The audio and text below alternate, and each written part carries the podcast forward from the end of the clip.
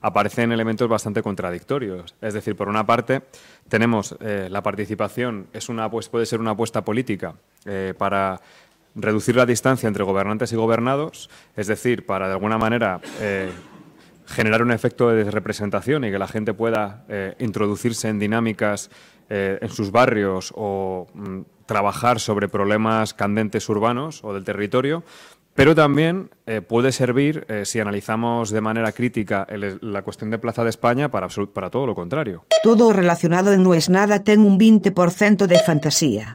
Non aceptamos queixas.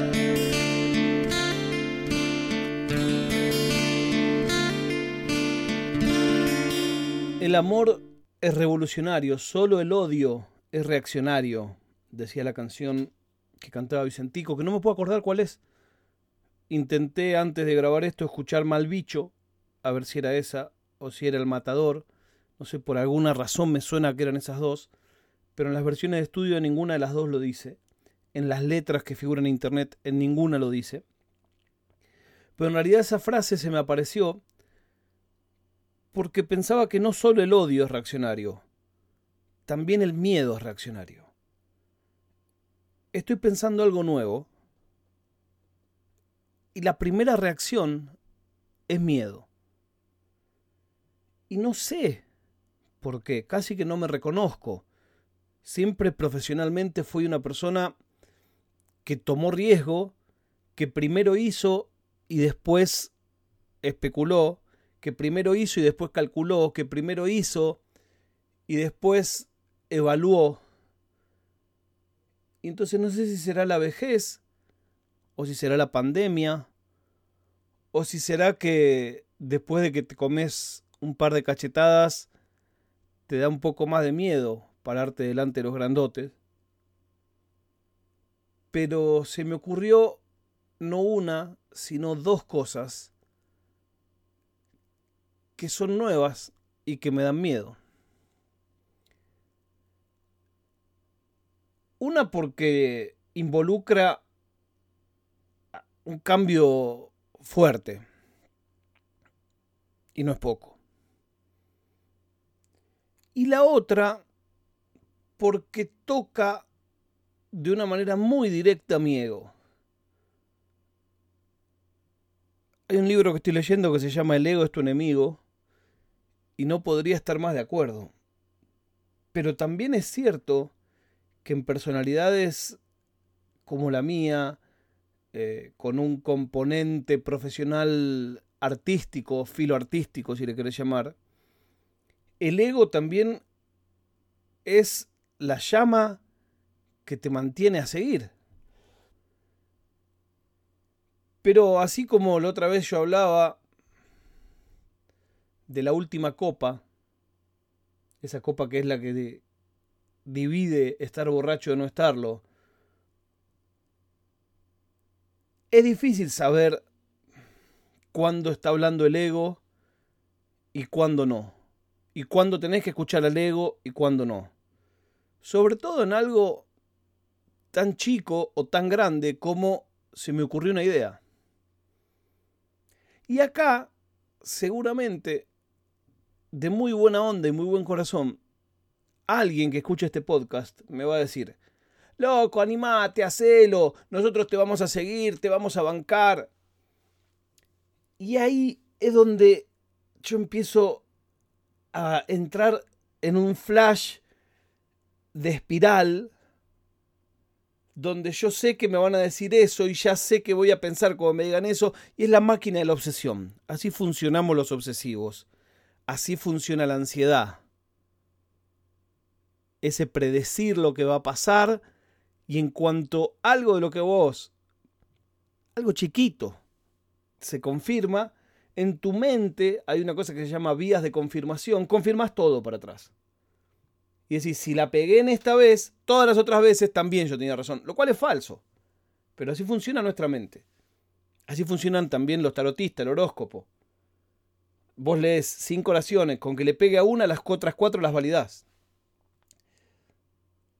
y yo padezco acertar mis predicciones. Entonces yo sé que estoy diciendo esto y que alguien me va a decir, hacelo, no seas boludo, que no tengas miedo, si eh, cada vez que has hecho una cosa ahí estuvimos. Y yo lo sé que es verdad, que me lo dicen de corazón. Ahora, también sé que hay una cosa que se llama sesgo. Y también sé que esa opinión no es necesariamente representativa del corpus de gente que escucha esto, o del corpus de gente me da vergüenza decir que disfruta, pero peor me parece decir consume. O sea, que comparte conmigo las cosas que hago, si querés. Tampoco me gusta hablar de contenido. No soy un shampoo para tener contenido. Y lo que decía del ego es porque hay una parte en que puede pasar que nadie le dé pelota. Es muy probable. También es probable que no. Si no lo mostrás, nunca vas a saberlo. Alguna vez un psicólogo que yo tenía me decía, flaco, basta de esconderte. Vos tenés que salir al escenario y poner la cara. A eso te dedicas. No sirve de nada que vos seas el mejor en tu cama, tapado. Tenés que salir. Tenía razón, él hablaba de un momento, del momento más sí. Pero bueno, insisto, como soy obsesivo, hay un cuento que toda la vida me persiguió, que cuenta de la rock and pop, que cuando llamaban los oyentes a pedir una canción, le decían, Cheche, antes que cortes, ¿cuál es tu programa favorito de la radio? Y esto lo hacían todo el día, ¿no? Llames a la hora que llames, te decían, Cheche, para, antes que cortes, ¿cuál es tu programa favorito? ¿Cuál es el mejor programa de la radio? Y en todos los casos nombraban el mismo y todos los años ganaba el mismo. Y ese programa, que era elegido, era el que menos rating tenía de toda la programación. De los horarios prime time, ¿no? No voy a decir quién es. Pero era curioso eso. Tampoco significa nada la cantidad. Pero digo, en esa encuesta, cuya única finalidad era ver qué es lo que gustaba, como para hacer más de eso, el resultado estaba peleado con la realidad. ¿Y por qué estaba peleado? Porque el perfil de los que llamaban realmente le gustaba ese programa, pero no era representativo del total de los oyentes de la radio. El tipo que llama a la radio y habla es una parte chiquitita del universo de los que escuchan. Bueno, así pasa. Por eso déjenme relativizar la buena onda y amarrarme a la mala onda, porque así somos también de boludos. Alguna vez se lo expliqué a mi hija cuando empezó a incursionar en tareas artísticas, que el gran problema que tenemos los que hacemos eso es que eh, actúas en un teatro, hay 100 personas, hay 99 que te aplauden de pie, y cuando te preguntan cómo te fue, decís hubo un hijo de puta que no fue capaz de aplaudir. Eso también somos.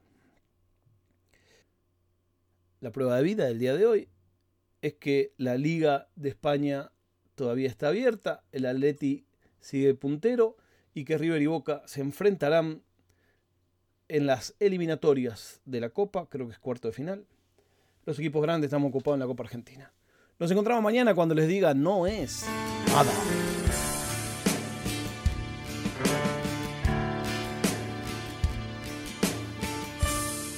Oficina Podcast